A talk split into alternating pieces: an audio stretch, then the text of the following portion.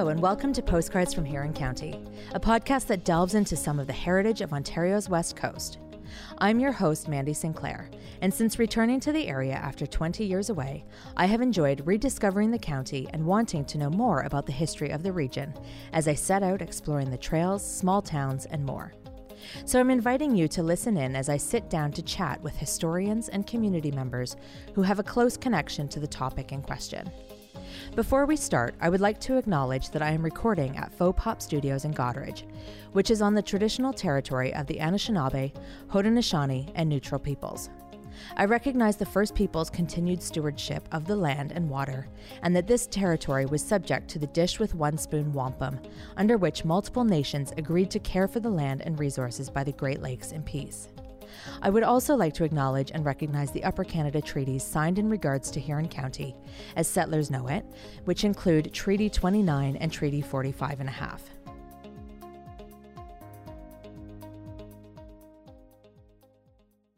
On today's episode, I'm joined in studio with Sinead Cox to talk about home children in Huron County and her family's heritage.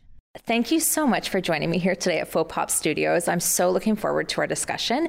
It's a topic that I find comes up in Canadian historical fiction, but doesn't really get much play in the history books. So this to me is very fascinating and yet because you wrote an article in your position as acting senior curator at the Huron County Museum about the home children who were sent to Canada from the UK and it's clear that this topic is close to your heart and also part of your family heritage.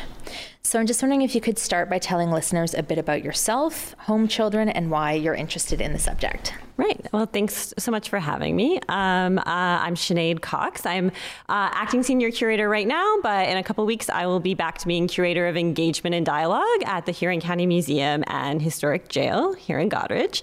Uh, and so, in my role doing interpretation and programming at the museum, uh, if, if I'm really lucky and I have enough time, I get to do research into local topics that impact Huron County. Um, that's one of the favorite things uh, to do with my time, but we don't always have a lot of time yeah. for research.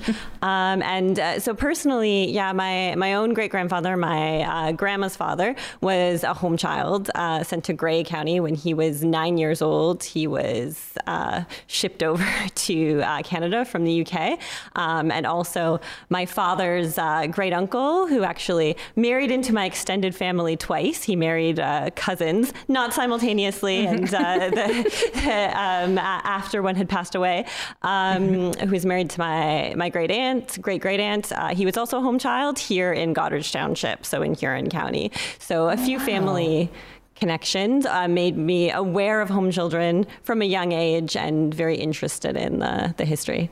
And what Okay, I'm going to get into the personal side, but let's just talk, I guess, generally about yeah. the home children. So, what years were the children sent from the UK to Canada, and do you know, like, even specifically about Huron County? So, so largely, um, it was between sort of the 1860s and the 1930s was mm-hmm. the majority um, of the charity homes. So, uh, to give a little context for people who might not be at all familiar, so the char- charity homes in the UK um, is where the children would be sent, and then they would actually match them to their receiving homes in Canada, Australia, South Africa.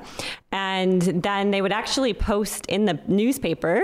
Um, and so they would come maybe to a receiving home in Toronto, for example, or Stratford or Belleville, and they'd actually advertise in the local papers that there was children that had come in and were available for local farmers to then uh, go, to then write in and ask for a child uh, for labor purposes. So the the scheme was intended to help relieve urban poverty in the UK and the amount of young children who were on the streets, sleeping in gutters, mm-hmm. um, and also that there was agricultural labor shortages happening happening in Canada at the time, especially by the the turn of the 20th century. Um, so it was supposed to be this perfect marriage of uh, kids who needed a place to go. We're going to go get fresh air and jobs and a better future. Um, and in practice, you know, it doesn't really work out like that. But Um, mm-hmm. In the really early period, the, the Governor General's wife, actually, Lady Dufferin, was on a ship with a bunch of children that were going to the McPherson home. And she talked about what a great idea this was and how wonderful it was that these kids were going to go to Canada. And it sort of breaks your heart reading that uh, mm-hmm. uh, so many years later because it, it wasn't. Um, a great experience for a lot of these children. And were there homes, like you mentioned that there were receiving homes in Stratford, and it sounds like more of the urban areas, and then the local, the more rural areas would find out who was available and whatnot. Yeah. Was there a receiving home or charity home in Huron County itself? Not, not that I'm aware of. Okay. No, there were in Stratford though. Mm-hmm. Um, but some of the children that I know that were placed here were from different homes. So some of them were from Marchmont and Belleville. Some of them did come from uh, Stratford, uh, and they came from different um, charity homes in the UK. And Barnardo's was probably the most prolific, and it's the most well known. Yes. And so it became. Uh, uh, sort of out of habit, they would call all British home children, children that came from British charity homes, Barnardo boys, Barnardo children, even when they weren't. Mm-hmm. But I believe uh, Barnardo's of like the 100,000 plus children that were sent. I think Barnardo sent something like 30,000. So wow. uh, they, they were definitely the most prolific. And uh, Thomas Barnardo, who founded Barnardo's, obviously, um, was very aggressive in his policies. So um, he believed in what he termed philanthropic abduction. So he uh, would actually change children's birthdays, change their places of birth in their records so that they were harder to find by their families.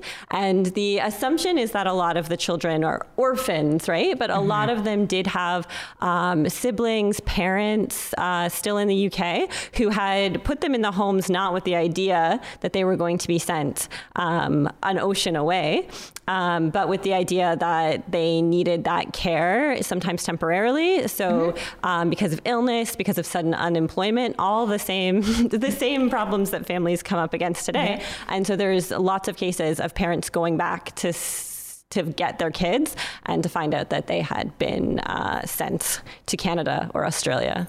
Wow. Yeah. So during these years, over more than 100,000 children were sent to Canada from the UK, and the children we're talking about were under the age of 18, most between the age of 7 and 14, but some were even toddlers when they arrived, were sent to Canada. Um, some were orphans, as you said, others were just from families who were unable to provide, but the groups who cared for these children felt that the children would have a better opportunity and chance for a healthy life in rural Canada. According to the Government of Canada website, about 70% of the home children were settled in Ontario, and Huron County was one of those rural locations that. Um, were seen to be a better opportunity for these children.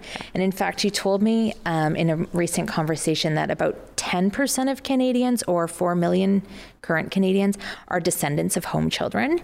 Can you tell us a little bit more about your family history? So, my, my own family history. Um, my great grandfather uh, was a home child sent at the age of nine.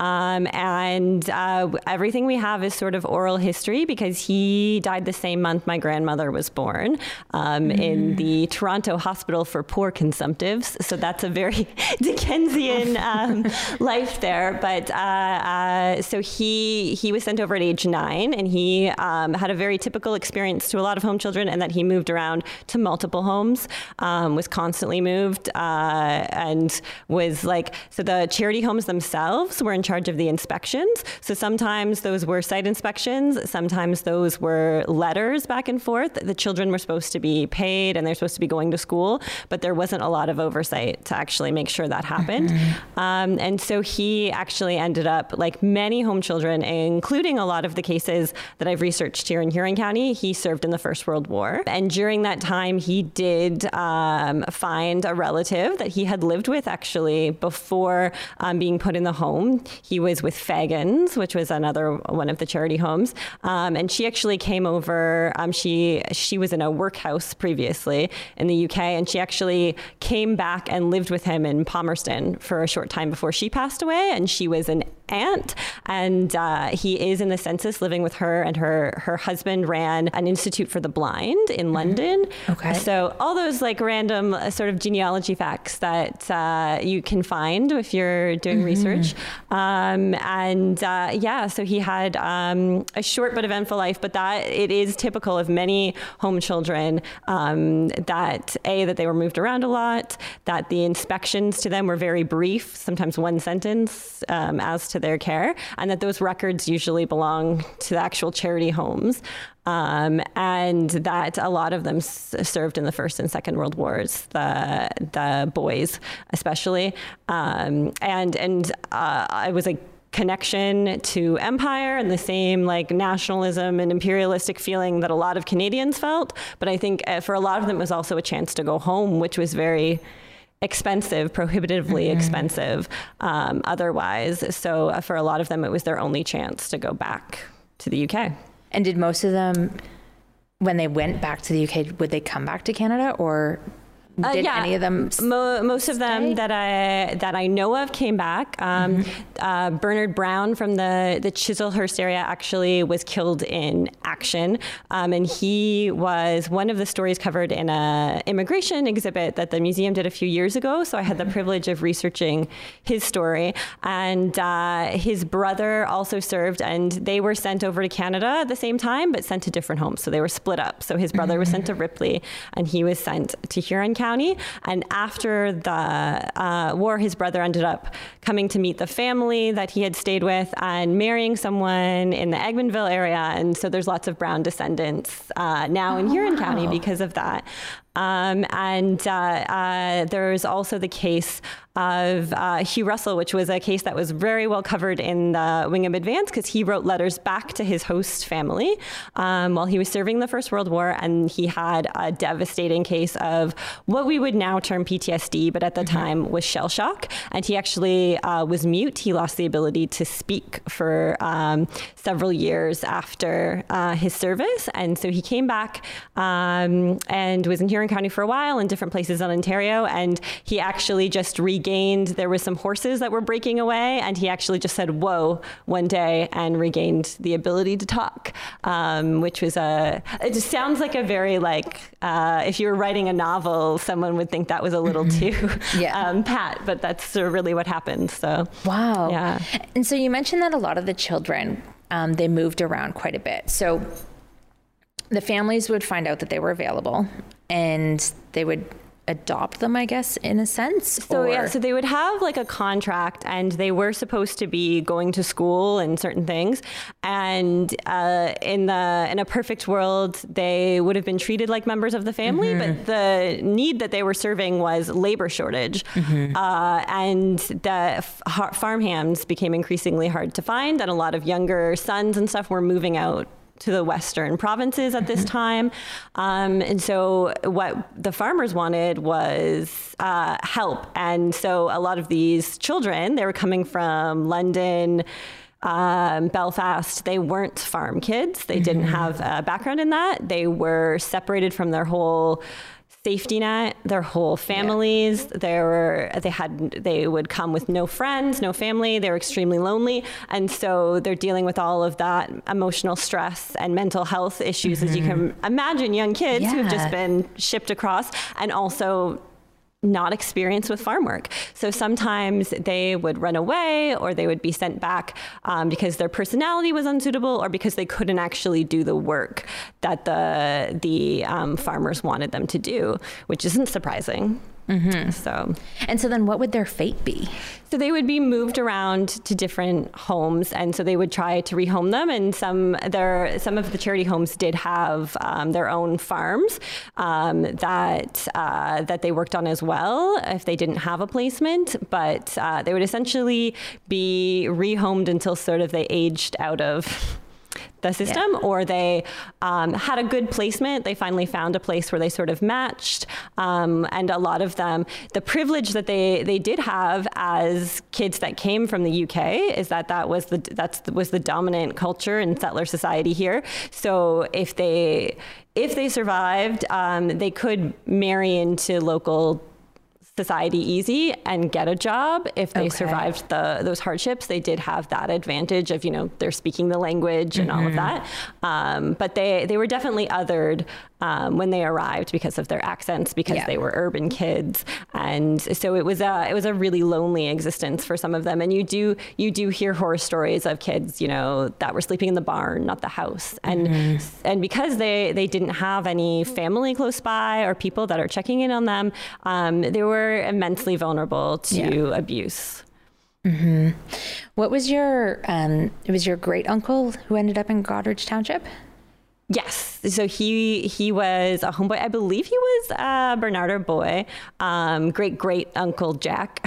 so I I never met him, but he was uh, still spoken highly of and remembered very well. Um, in our family, and I think was it two or three times he married into my extended family, like cousins of cousins, and Yeah. ju- just unlucky that his his wife's passed away um, early in their lives. But I, I kind of think that is uh, a testament to once you find a family, when you don't have family, um, you kind of you stay tight knit and you really appreciate it. And so that he did become very integrated into the sort of Porter's Hill, Goderich Township area. Okay. So- And do you know like what he did for work as a home child?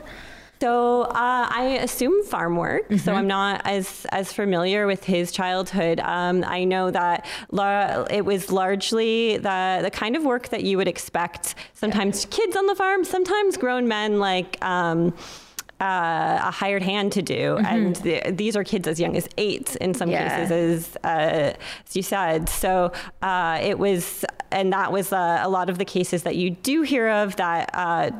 Show up in our newspapers because something has gone wrong. There was a lot of accusations of overwork and that um, the that the kids were being asked to do, you know, a man's uh, work, um, and there was a lot a lot of accusations of uh, harsh punishments for not doing work.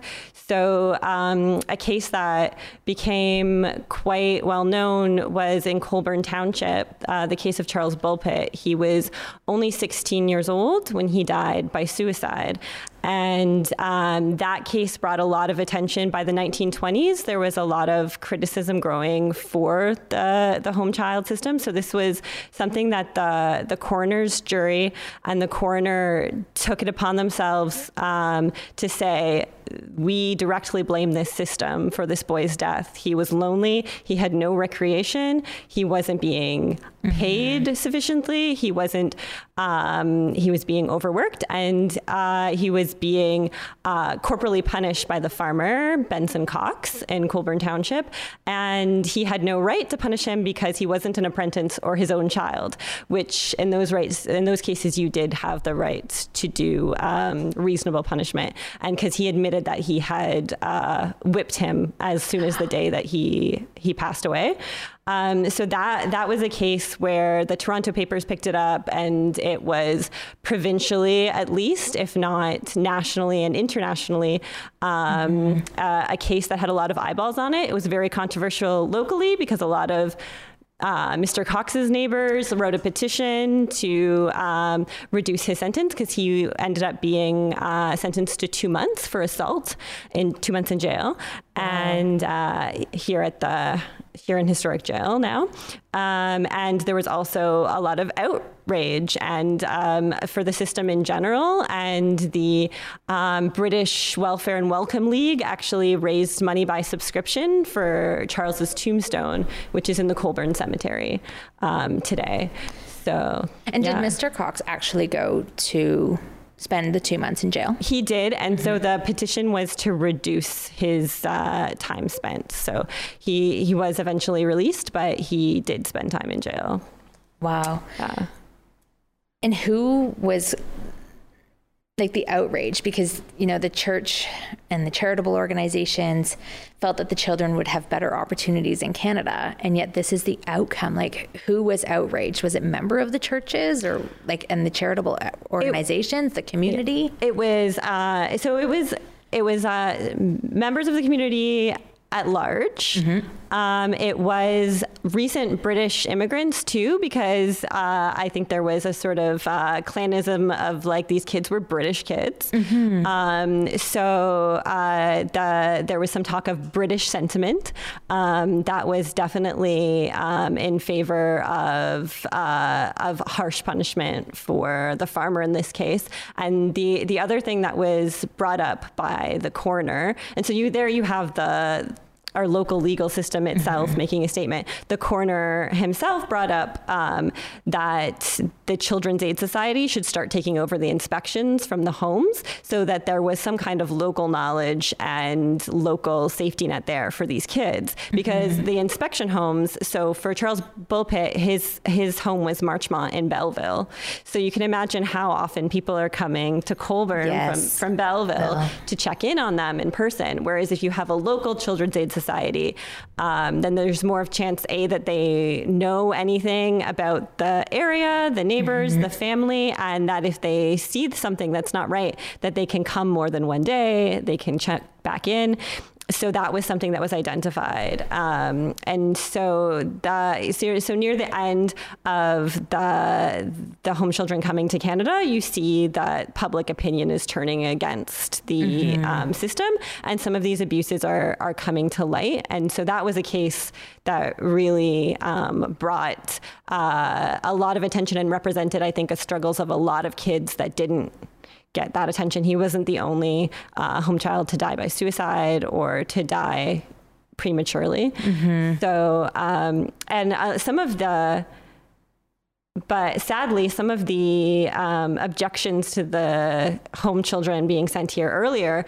weren't objections for the welfare of the children at all. They were a lot of sort of eugenicist um, fears about. So the the they were termed waifs, strays, mm-hmm. street Arabs, and where there was this fear that these are the criminal children of you know urban England. And actually, the MP for East Huron in the 1880s and 1890s, uh, Peter MacDonald, Dr. Peter MacDonald, um, spoke uh, against uh, subsidizing the passage of the children because um, they were sent over in ships, um, not for the sake of the children, but because he was afraid that you know these inferior kids were going to intermarry with our nice Canadian families, and so that was um, eugenicist fear mm-hmm. that these were inferior kids um, and that we had we as Canadians should be afraid of them because they're they're a criminal element, um, uh, which you know ironically now as we spoke uh, there's probably about 4 million of us that yeah. are descended from the home children mm-hmm. so too late um, yeah. they they intermarried yeah. Um, but that and that was definitely um, part of the sort of pseudoscience of the time and mm-hmm. uh, a lot of people who otherwise had politics we think of as like very progressive and reform, including a lot of uh, so, sort of who we would deem feminists at that time, were very much uh, into eugenics. so and wow. forced sterilizations and all that stuff. So hmm. yeah. As I said earlier, I just I find this subject really interesting, and it's not something that's very obvious in the mainstream history chapters of our country. Yeah. And in fact, it was only when I was in Ottawa in the Hintonburg area say like four or five years ago, I was walking with one of my friends and she pointed out the historical plaque at the house, the, the charity home in their neighborhood in of Ottawa, and that she kind of explained it to me. And then I picked up. Have you read um, Genevieve Graham has a historical fiction called The Forgotten Home Child? No, I haven't. It's a beautiful, yeah. like really well researched, gorgeous book. Um, even like Anne of Green Gables, to, you know, her character is based on a home child. She's been sent over, and Matthew and Marilla, like, adopt her, and they had wanted a boy to help with the farm labor, yeah. right? Um, so I'm just wondering, like we talked a bit about some of the the male care, like the males, yeah. um, that were sent here. What about the females? So yeah, there definitely were girls sent over. There's uh, in my research, there's none in Huron County that I've particularly mm-hmm. researched, mm-hmm. but you could you could definitely do that those searches. Uh, our newspapers are a great place to find those. Mm-hmm. And yeah, in the case of um, Anne of Green Gables, it, it is actually a really fascinating insight into those kind of attitudes because what they talk about about is that they they thought about getting a Barnardo boy and decided against it. They wanted a born Canadian because they would have felt safer. So there's that same that mm-hmm. trickle down from uh, the political discourse to people in their you know in their kitchens. In the case of like Marilla and mm-hmm. Matthew, being like, I don't know about these kids. Mm-hmm. Um, and uh, so yeah, so there was there was definitely there were girls as well, and they were um, often doing. Uh, again, farm work, but also some of those sort of domestic, domestic chores. Yeah, that's kind of the um, yeah obviously it's a historical fiction the the forgotten home child but it's exactly that like they would help with sewing and things around like more exactly domestic chores so um, does the county have any ancestral records of where the children hailed from in the UK, though? Yeah, so um, usually the people with the, the records are the charity homes, and uh, the the British government has officially apologized for mm-hmm. um, the the home children the whole scheme of British home children or immigrant children being sent to the Commonwealth countries. Um, and so, as part of that, usually there's limited fees involved if you're a descendant to um, to actually to talk to Barnardos or to Fegans or wherever your ancestors' records are. Uh, if you are a direct descendant, then you're usually um, you are uh, qualified to ask for those records, um, and sometimes there there may be fees in that. And then there's also uh, the censuses, so the British mm-hmm. censuses, and then the Canadian censuses are very helpful in finding um, records. And then Library and Archives Canada has a whole section on their website that helps you to research if you're researching mm-hmm. your uh, home child's uh, ancestor. And those include the ship uh, records, which are very helpful because they can show you where your ancestor came in because they came on boats. So there's yeah. those records. Um, so out at the museum, uh, we have over 100 years of our newspapers digitized and keyword searchable. So um, the great thing about the British home children is because their homes are easy keywords, it's, um, it's sometimes very easy to find information about, uh, about them by searching things like Barnardo's um, mm-hmm homeboy, um, those sort of keywords, uh, because sometimes you have to do that initial research to even figure out which home your ancestor came from if you don't know. Mm-hmm. And there's a few uh, advocacy groups um, that uh, have a lot of people who have been researching home children for years. So there's a lot of online help if you don't know where to start. Yeah. Um, there are Facebook groups. Um, but at the museum, if you know the name of your ancestor, then we can see if we have anything related to them by name, mm-hmm. and then also those uh, farm records, so like land registry records from the early period, returns of inhabitants um, that would include um, hired hands and servants uh, in those records as well.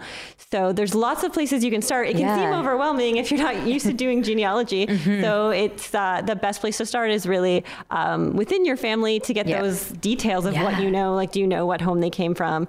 Um, and the, the sad thing about home children is so some of the ones I have worked at, the information I got from the family about how old they were, what their birthday was, where they were from was wrong. And I mean, yeah. which isn't. Um, which isn't really hard to understand considering kids were sent mm-hmm. over at so young 7 mm-hmm. eight, nine. But it was also because, uh, in Barnardo's case specifically, they did this. They would, as I mentioned, change those facts so that yes. they would be harder to track down by family. Um, and it meant that a lot of people were sort of robbed of their past. Mm-hmm. Yeah. Do you have any um, stories of where, say, a child arrived with the family and really integrated into the family setting. Did that happen? Oh, for, for sure often? it happened. Mm-hmm. I mean, mm-hmm. like people are good and bad mm-hmm. and all yeah, the things. for sure. So um, uh, actually, Hugh Russell that I mentioned, who suffered from the very serious shell shock in the 1st mm-hmm. World War, he was very close um, with his family in Turnberry Township that he was um, uh, that he was placed with, and uh, actually the son of the family, Graham, was his lifelong friend and sort of uh, next of kin.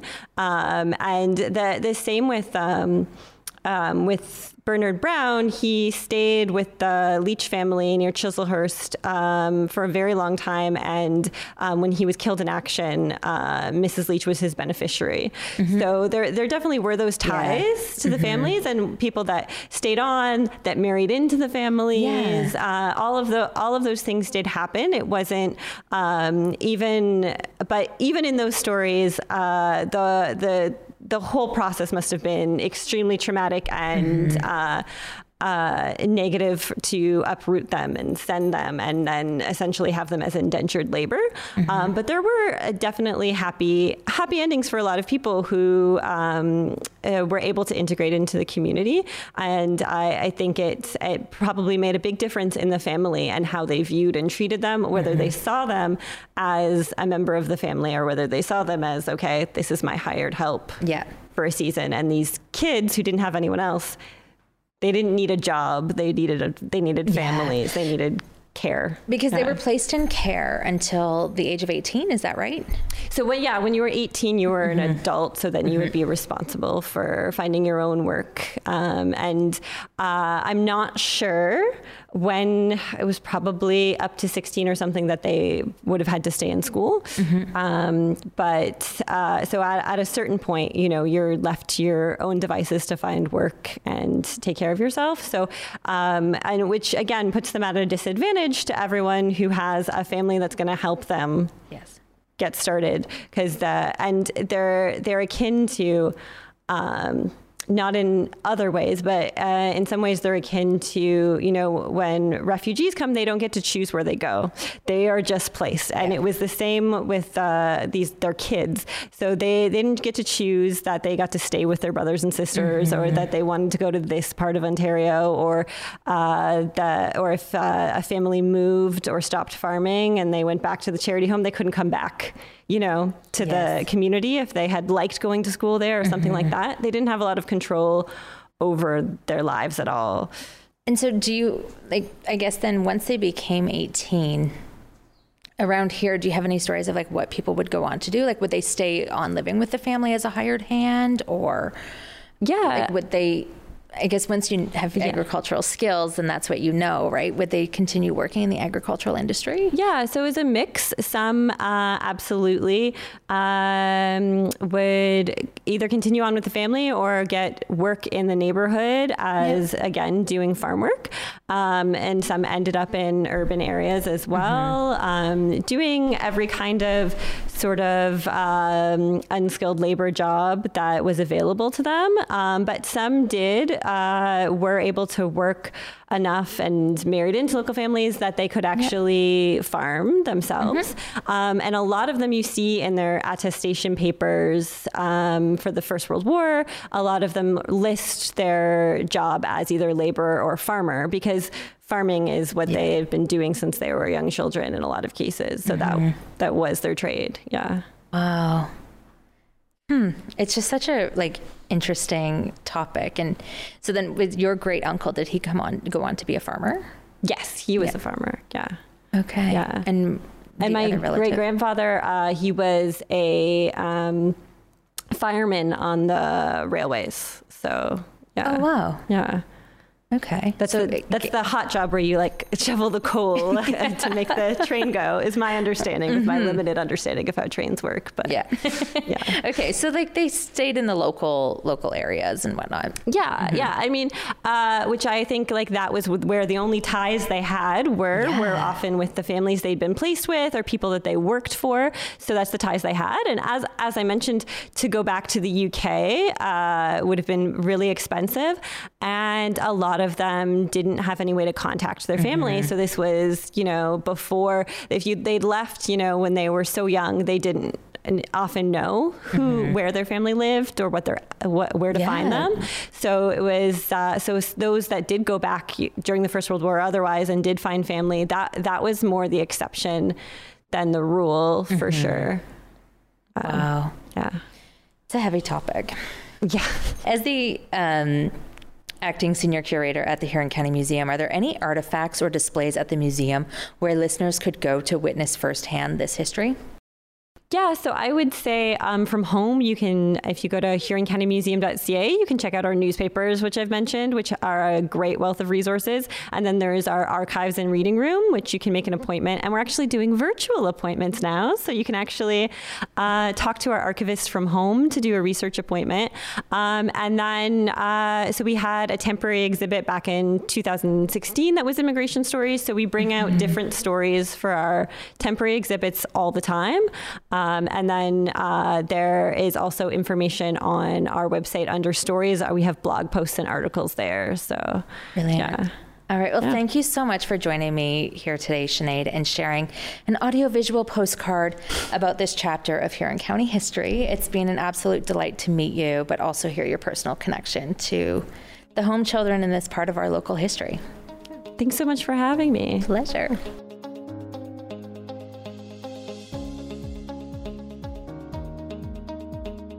If you're keen to explore the food scene in Huron County, you'll want to know about Tasting Huron County curated food experiences delivered. We do breakfast and picnic deliveries and like to think of these as a delivery from a Huron County wide farmers market. All deliveries are abundant and feature products produced right here in the county. But if a walking tour is more your jam, Tasting Huron County's Goderich Tasting Trail takes visitors on a half day guided tour of the food scene while mixing in architecture and history. To find out more, visit tastinghuroncounty.ca, that's all one word, for more details. I'd like to thank the Huron Heritage Fund for their support of this podcast. If you're in Huron County, one of my favorite places to wander is the Huron County Museum and the nearby Huron Historic Jail, particularly during special events. And the museum is free for Huron County Library cardholders. I'd like to give a shout out to Community Futures Huron for their support of this podcast. If you're thinking of setting up shop in Huron County, I cannot say enough great things about this team. When I was in the exploration stages of creating a PR agency, event company, tasting Huron County, I wasn't exactly sure what, but I gleaned an incredible amount of information from the resourceful Community Futures team before finally settling down in Huron County once again. I'd also like to thank Clint Mackey, Andrew Bauk, Nick Vinicombe, and Mark Hussey at Faux Pop Media, who produce and generously support postcards from Huron County. Thank you so much for listening. If you're a fan of postcards from Huron County, I would be so grateful if you would rate or review this podcast on your favorite channel or share on your social media networks. Just don't forget to tag me at Postcards from Huron County so I can be sure to thank you for helping share my love of Huron County.